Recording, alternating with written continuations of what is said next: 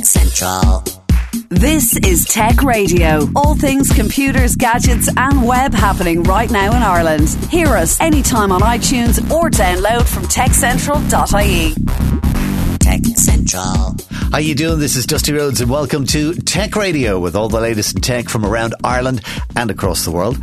Whatever way you got our show today, downloading from our website at techcentral.ie using a smartphone podcast application or listening on DAB digital radio with RTE Radio 1 Extra. Thank you very much for having us. Uh, last week on the show, we had an amazing response. Thank you very much to our interview with the Galway based learning website, Alison.com. And uh, if you heard the show, you know that with Alison.com, you can learn for free and you can even get one of their own diplomas. Uh, but what about people who want a more involved or maybe a more traditional PhD or something like that. Later on today, I'm going to be talking to the head of IT at Ireland's only government accredited online college, stroke university, uh, to find out how they're getting post grad levels of learning online. Quite fascinating stuff. Uh, but first, joining me is our own head of IT, editor in chief of Tech Central, Niall Kitson, and we're talking about Data Protection Day, which was yesterday. Uh, and an associate professor, Niall, at, uh, at Trinity has been running a very, very interesting experiment with his own data. Tell all. Yeah, and something that I think it it would be interesting for everyone to try, not just somebody who has a, you know some class of a public profile via a blog or something like that. Um, yeah, it's associate professor in law at Trinity College Dublin, Eoin O'Dell, set um, sort of his class or, or, the world at large really a challenge. Uh, he went around deleting pretty much everything that he thought was his online presence, and uh, he said, "Right, I've, I think I've cleared off my presence. Go find me." Just just you know, tell me tell me where I am on the internet. I don't think I'm anywhere. I think I've cleaned myself up. What, what do you think? And uh, within 24 hours, he had gotten over hundred links back from students participating in the study, going, "Well, actually, you're here, you're here, you're here, you're here." And uh, yeah, a, a, little fascinating little little trick. Try it. I mean, you know, you're not you're not hugely out there online. I've got a fairly managed presence. A while ago, I went I went around rationalizing down services that I don't use mm. anymore. So uh, it's interesting to see what's kept about you online. So give it a go. Uh, well, I, I certainly will. Um, tell me about Data Protection Day. Is this kind of like a, a what exactly is it?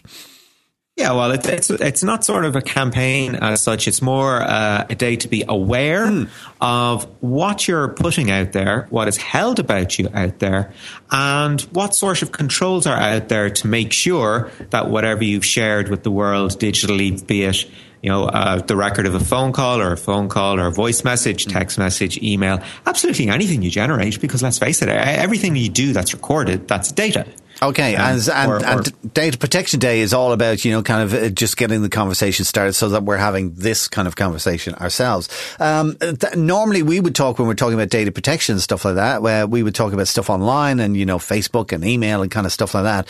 But this kind of data protection, uh, it covers phone records and your, uh, uh, credit card details, your name and address that you might have with your television service provider or anything, as you said, that is recorded anywhere. So what's kind of the the EU's attitude to data protection? Should should we fear them or are, are they on our side?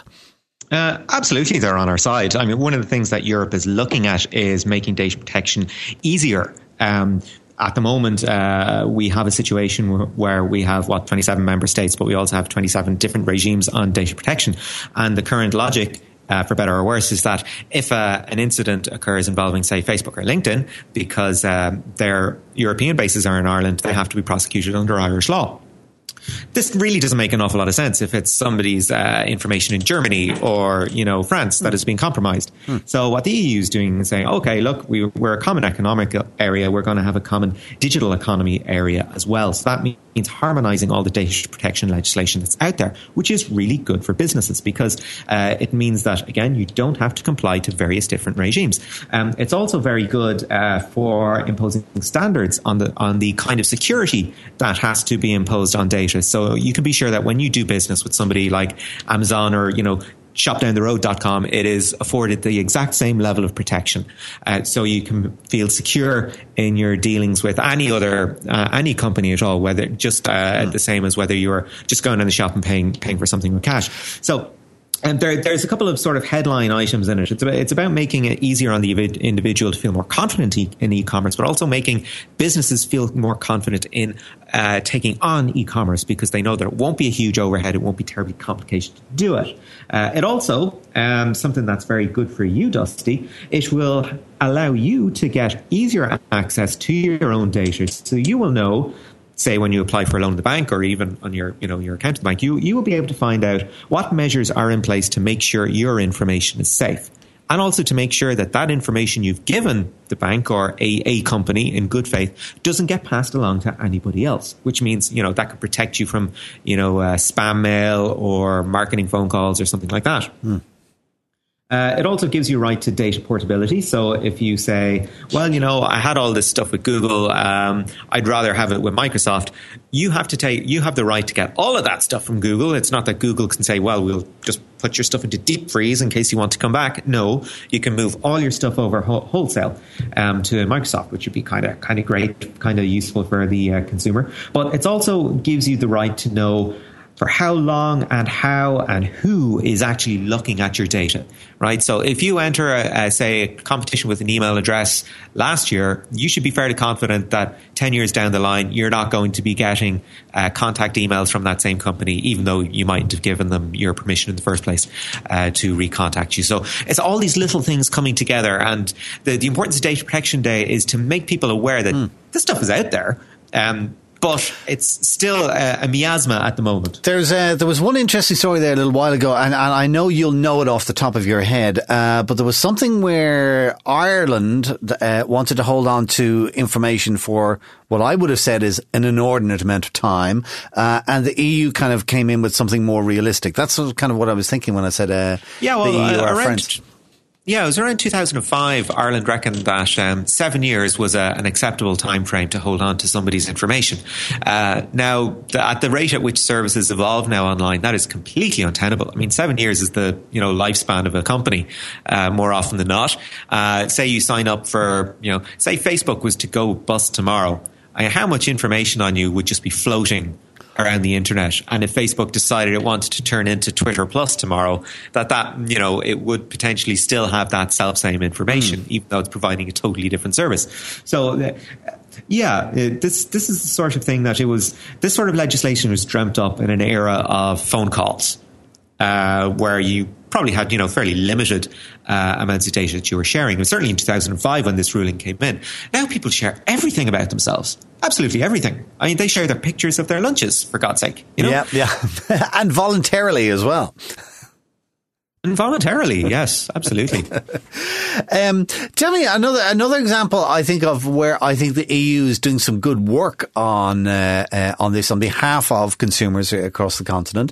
Um, we had the big safe harbour story from uh, from last year, where the EU took on the the great United States of America.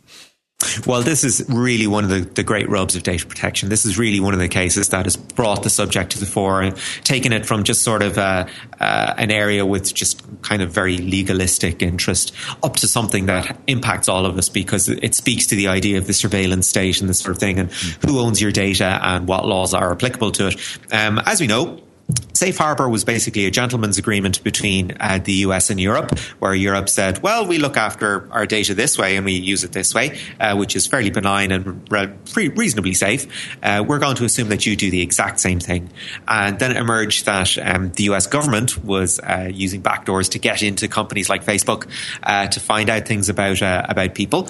And the EU went, oh, we don't do that at all because that's what that's not what this was meant to cover at all. So uh, no, our our agreement is completely invalid now because you've been circumventing security. You've been using social networks and other online services to surveil people, and that's not what we're about.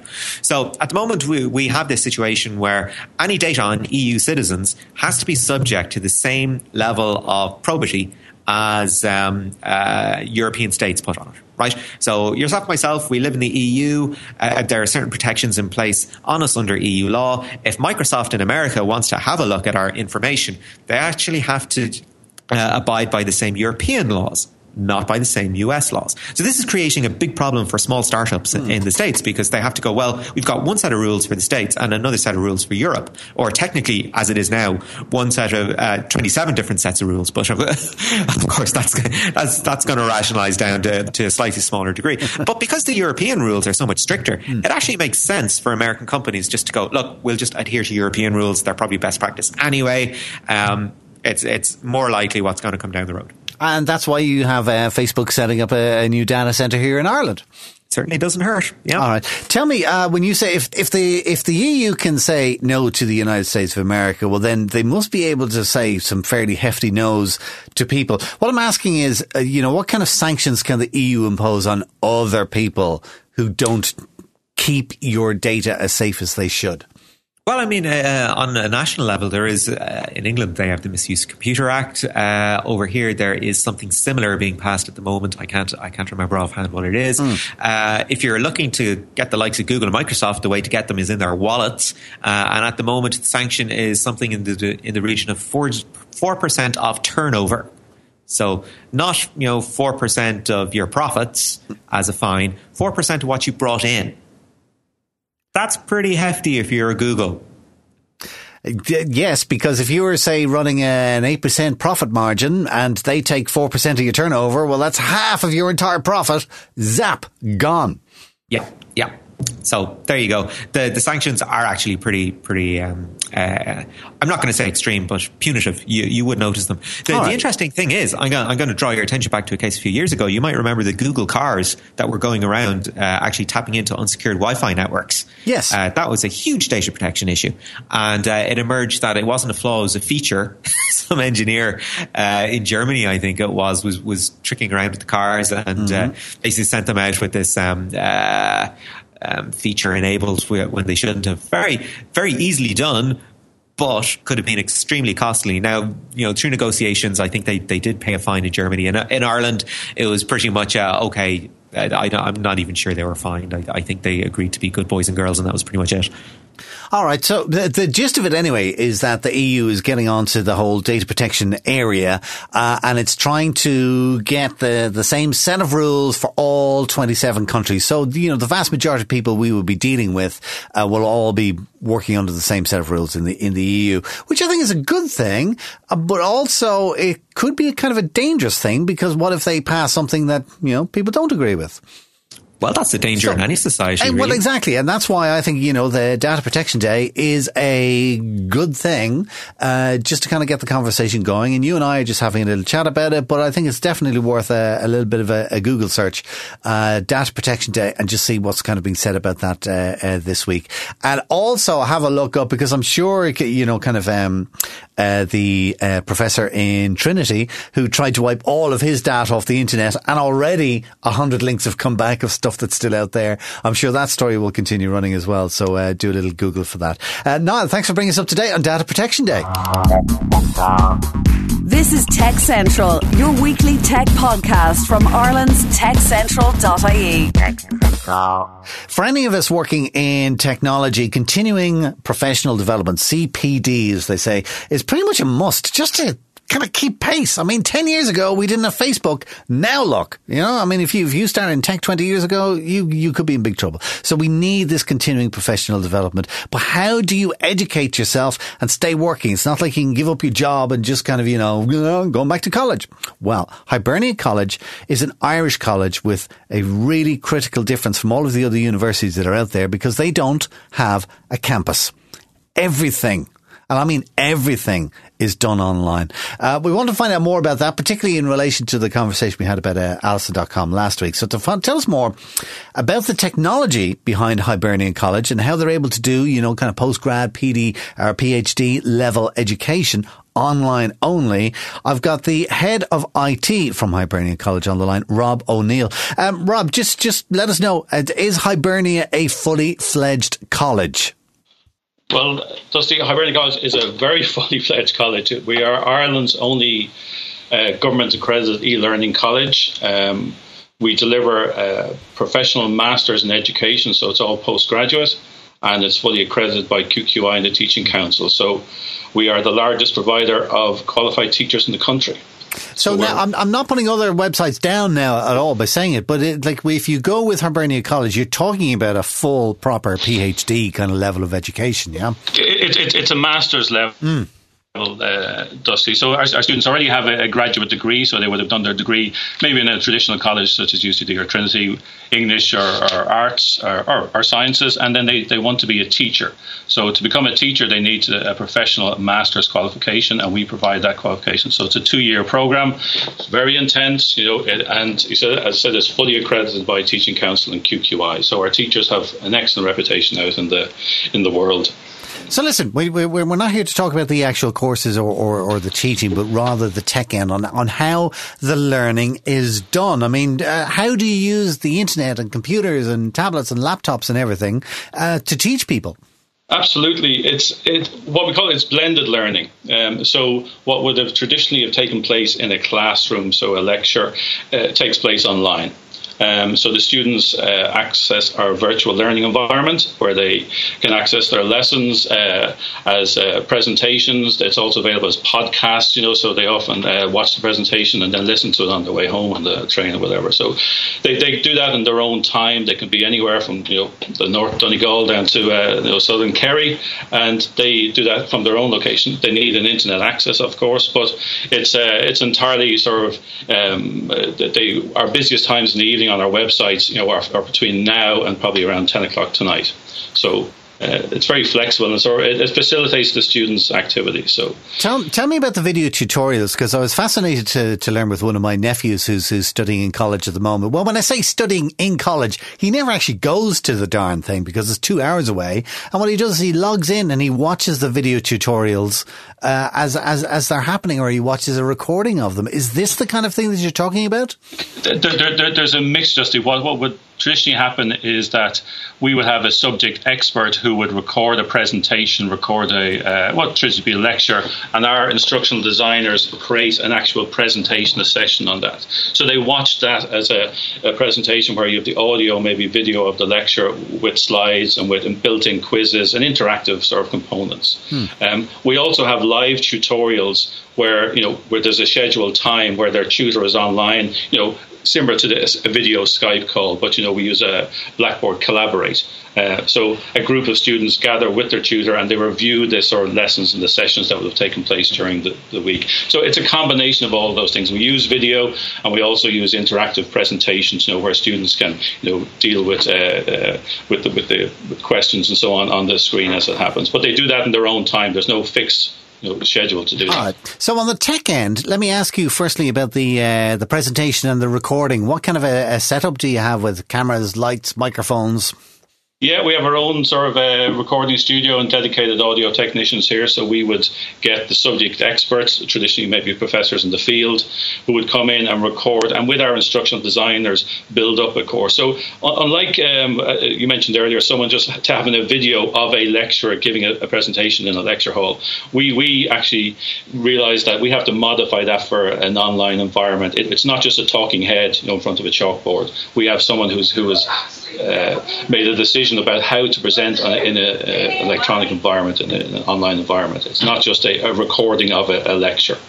And uh, do you do it then when you construct it that way? Is it through graphics that are happening on the screen uh, to be able to get the point across? Or? Yeah, absolutely. A mixture of both graphics, audio, video. Um, and it says we have a team of really very, very experienced instructional designers who work with the content experts mm. to create you know, a presentation which is suitable for uh, online learning. And it's all very pedagogically sound. You know, there, there's a lot of theory going on behind it. It's not just throwing up a few PowerPoint slides, which you know maybe a typical impression. It's certainly not. You know, so everything is done so that there's there's there's set goals and there's activities and there's reflections based into the learning. So it, it's it's very uh, you know there's a lot of thought goes into it. So it'd be kind of like a, a, a very high quality on demand television station. Um, well, I, I, suppose, but the, the, the, students are following a set syllabus, so it's yes, the oh, same oh, yeah, sort yeah, of absolutely. Yeah, yeah, You can't dip in and dip out of it. But what I'm saying is, like, it's it's. Uh, I'm I'm thinking of Open University uh, times ten on demand. Yeah, there, there, there's certainly elements to that, but there, as, as well as the presentations, around the presentations, there's a lot of you know structured reading, you know, mm. library and research access. So it's a very it, it is not just a set of presentations one to ten. Yeah. Built around that, there's a whole lot of preparation work and reflection, and uh, students are encouraged uh, to work on our forums, you know, to to to deal with uh, what's going on. So, but the blended learning, the, the, students already always have to do teaching practice in a physical school in front of uh, you know kids as well. You know, mm. there, there's blocks of teaching practice blended in with the online um, component of the courses. So, what kind of technology then are you employing then in order to get this content to the people who are learning? Yeah, so so we, we, we manage a lot of our, our own uh, web service, which are in dedicated sort of uh, data centers there in Dublin.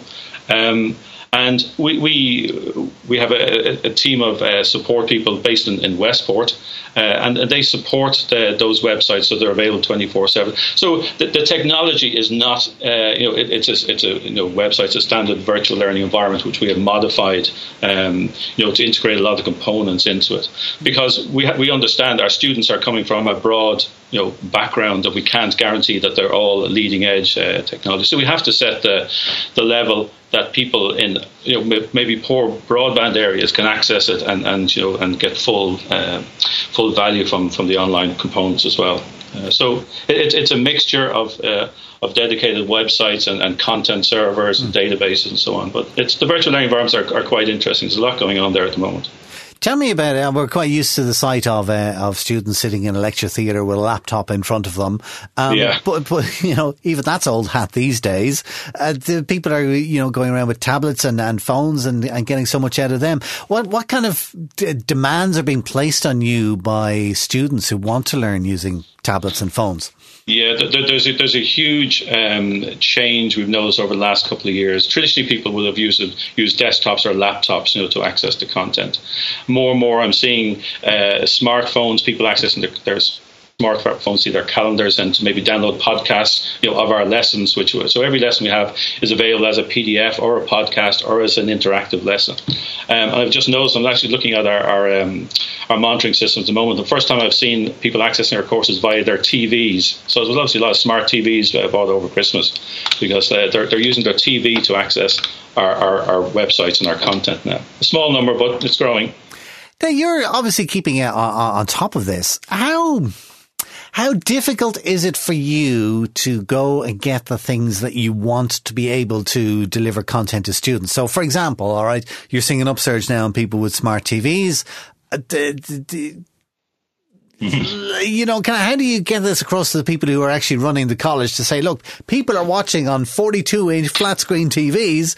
We need to up the quality of what, what we're putting out, or we need to have a, a, a high definition uh, version of yeah, the video yeah. files and stuff like that. Uh, are, are, they good? Uh, is it often that you are able to upgrade the, your equipment and the way you do things? Yeah, it's it, you're right. It's a constant challenge, you know. Like and, and because you know the, the presentations we give, there's a certain limitation on size. They're, they're, not really suited to really tiny screens on phones. It's very hard to have an interactive, um, you know, lecture session on, on a very small screen. But the phones are ideal for, says, watching podcasts or or, or, or listening back to, to, to, lectures and so on or presentations. Mm. So we, we do. We're very conscious, and when our instructional designers are designing the sessions, you know, we have multiple size screens and different sized tablets, and we, we tested across uh, you know a wide range of of uh, access devices to make sure that you know that w- there is a minimum level of interaction available on, on, on, those devices. But the TV is, is a new one. I've actually just noticed there in the last uh, the last week or so. Yeah. Um, but you know, we certainly have to work to, to different sized tablets and, and mobile devices keeping up with tech, I mean, it's easy to see that you're able to keep up with tech, uh, and the people that you're working with in the in the the, the content uh, uh, uh, technical people, and of course the students are the ones who are making creating the demand, saying we want our smart TV, we want our smart smartphone, and blah blah blah mm-hmm. blah. What about the lecturers? You know, these people with, you know, vast experience and knowledge uh, that are trying to share, and now you're dumping them into this whole new way of teaching. How hard is it to keep them up to date? Yeah, that, that, that, has, that has been a, a, a, an issue from the very beginning.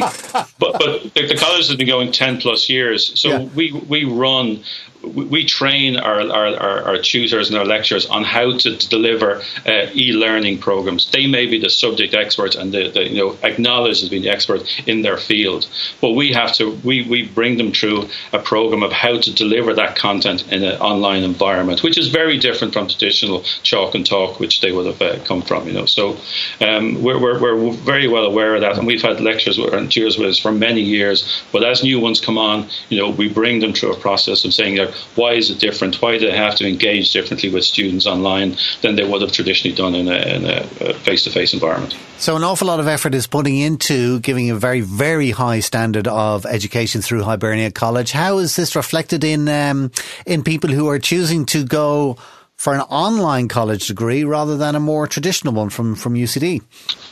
Yeah, so it, it, it suits the, the, the large majority of our, our, our, students are people who have just come out of college, you know, uh, come out of, so they be in their mid 20s and so on. Um, we do get a few people who are career changers, you know, they uh, decide they've, they've been accountants or lawyers and they decide, okay, in their 40s, they, I, I want to teach. Hmm know, we're way back into that uh, profession for them. Um, well, it, it is primarily people choosing us because it gives them the flexibility to stay at home. Maybe have family commitments and they can't afford to, you know, uh, take accommodation near one of the traditional, a small number of traditional teaching colleges. Um, so it allows them to to fit in with their lifestyle. The commitment is high. You know, they do the same amount of work. They just can, you know, manage that uh, that time uh, a bit easier. It definitely sounds that you're well on the case and, and definitely keeping ahead of the uh, uh, the game there there, Rob. Tell me what uh, what is exciting you in 2016. There's, there's, there's two things, and I was thinking about this. The, the, two big things in this sort of area are learning analytics and in sort of things like augmented reality. So all these virtual learning environments that I you know have in front of me and I can, I can manage to produce tons of data you know that big data. It's how to use that data in a sort of pedagogically sound way to give feedback to students or to identify at-risk students. So there's a lot of work going on in that learning analytics you know and it, it's some exciting work that there's no clear um, sort of agreement about you know what are the things we should be looking for, and just because we can do something doesn't mean we should, you know, as regards uh, you know just churning the data. But it, it, definitely would help students for personalised learning, you know. So the, the, by using the data, we can give people different learning paths, you know, that would suit the way they are learning. Um, so, which that, that's a big thing that's happening with the learning environments. Well, listen, I uh, tell you, it certainly sounds like a hell of a lot more interesting than working in IT for an insurance company anyway. So, fair play to you. Rob O'Neill, Head of IT at Hibernia College. Thanks for talking to us. Pleasure. Pleasure, Dustin. And that's it for uh, this week's show. Just before we go, Niall, what is our one more thing for this week?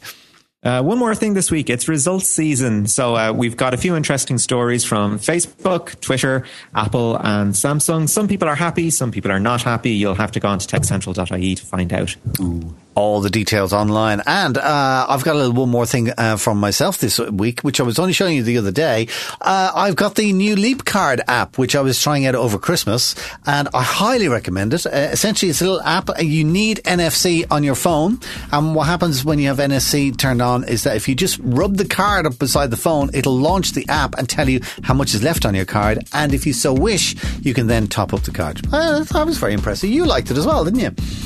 I did. I was really impressed when I saw it. Uh, Leap Card, uh, Leap Top Up is the thing to search for on the uh, on the Play Store, and uh, it's also available, of course, on uh, Apple iPhones as well. That's it for the show. Do remember to keep in touch with Irish Tech News with hourly updates and uh, daily newsletters and more from TechCentral.ie, as well as our weekly tech radio show here online and every Friday at 6 p.m. on DAB Digital Radio with RTE Radio 1 Extra. Until next week, from myself, Dusty, and from Niall Kitson at Tech Central HQ. Take care. Get Tech Radio. Subscribe for free with iTunes or download on demand at techcentral.ie. Tech Radio is produced by digitalaudioproductions.com. Tech Central.